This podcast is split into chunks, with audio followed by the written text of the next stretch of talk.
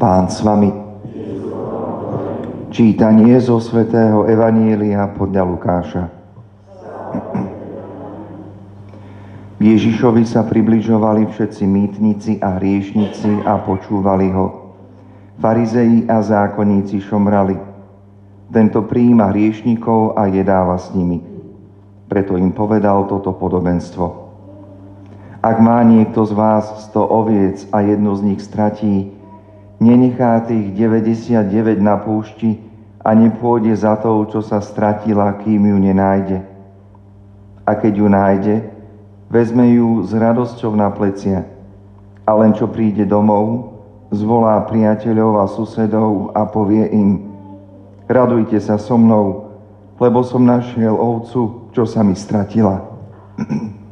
Hovorím vám, tak bude aj v nebi väčšia radosť nad jedným hriešnikom, ktorý robí pokánie, ako nad 99 spravodlivými, ktorí pokánie nepotrebujú.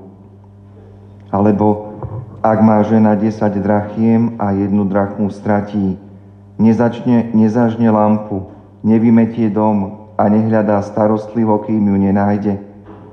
A keď ju nájde, zvolá priateľky a susedky a povie, radujte sa so mnou, lebo som našla drachmu, čo som stratila. Hovorím vám, takú radosť majú Boží anieli z jedného hriešnika, ktorý robí pokánie. Počuli sme slovo pánovo.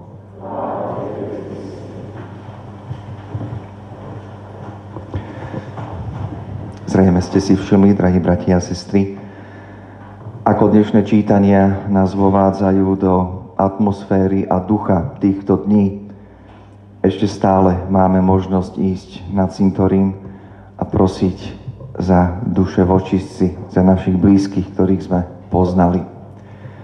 Ale samozrejme, v tom všetkom nechce byť len akási spomienka na život tých, s ktorými sme strávili istú etapy nášho života. Ale chce nám to ponúknuť pohľad Boží do celej našej ľudskej reality, ktorá v sebe zahrňa tak život, ako aj koniec tohto pozemského života. Myslím, že dnešný žalm je tak výstižný pre každého z nás a dotýka sa aj príbehov tých, ktorí nás už predišli do väčšnosti. Očakávaj pána a buď statočný, srdce maj silné a drž sa pána. Či to nie je aj naša modlitba a pozvanie k tomu, aby to bolo aj našim štýlom života. Byť stále pripravený, byť stále vo vnútornej pozícii toho, že Pán môže prísť kedykoľvek. Nevieme dňa ani hodiny. A ten jeho príchod nemá byť príchod, na ktorý by sme sa mali báť alebo triasť, ale práve naopak príchod toho, ktorý nás pozýva do radosti. Naozaj aj tie múdre panny zo známeho podobenstva tešili sa na príchod ženícha. Preto boli pripravené. Je pravdou, že ten závan neistoty, bázne voči Bohu, voči tomu, čo nás presahuje a nemáme vo svojich rukách, je prirodzená, patrí do nášho života. Ale k tomu patria ďalšie pozbudzujúce slova žalmistu. Buď statočný.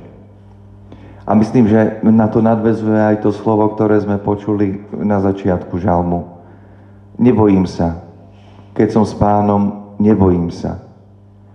A práve tento moment, drahí bratia a sestry, moment oslobodenia od strachu a pozvaniu k nádeji, k tomu, že Pán je Bohom a Pánom nie len celého vesmíru, ale môjim pánom je pozvaním práve k tomu právemu pokoju, v ktorom sa modlíme za našich zosnulých.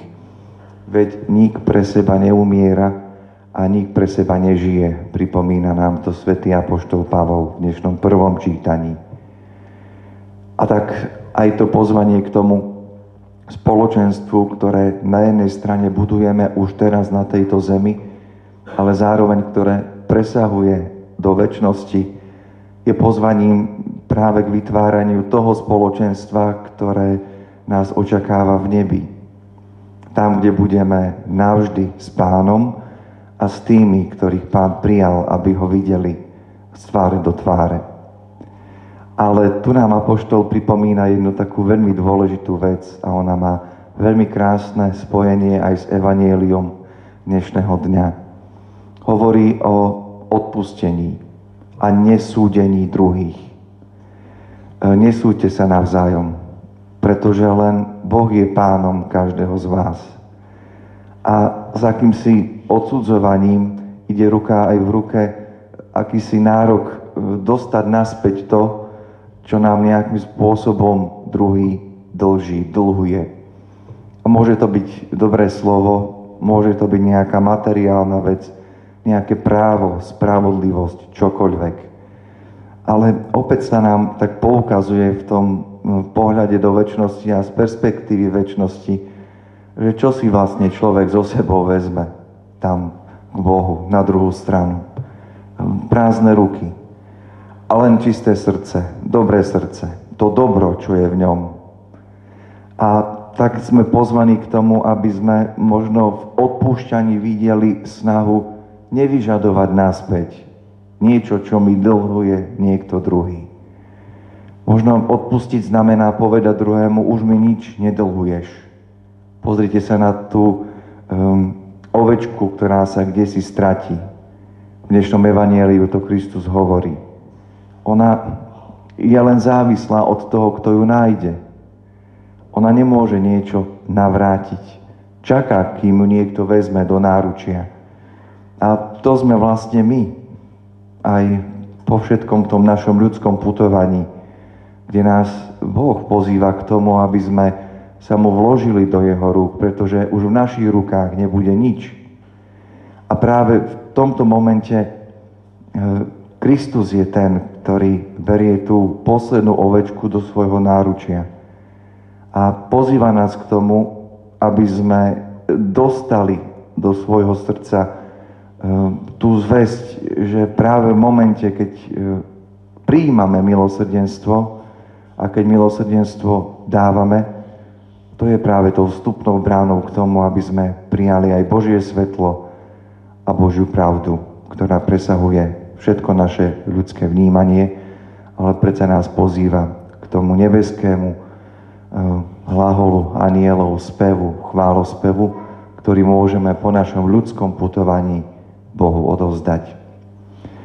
Nech je, drahí bratia a sestry, aj táto sveta omša, iste aj vy ju obetujete za svojich blízkych, sveté príjmanie, keď Boh prichádza do nášho života a práve to vstúpenie Boha samého do nášho srdca je tiež takým nájdením nás samých z Božieho milosrdenstva, aby sme boli milosrdní voči sebe navzájom.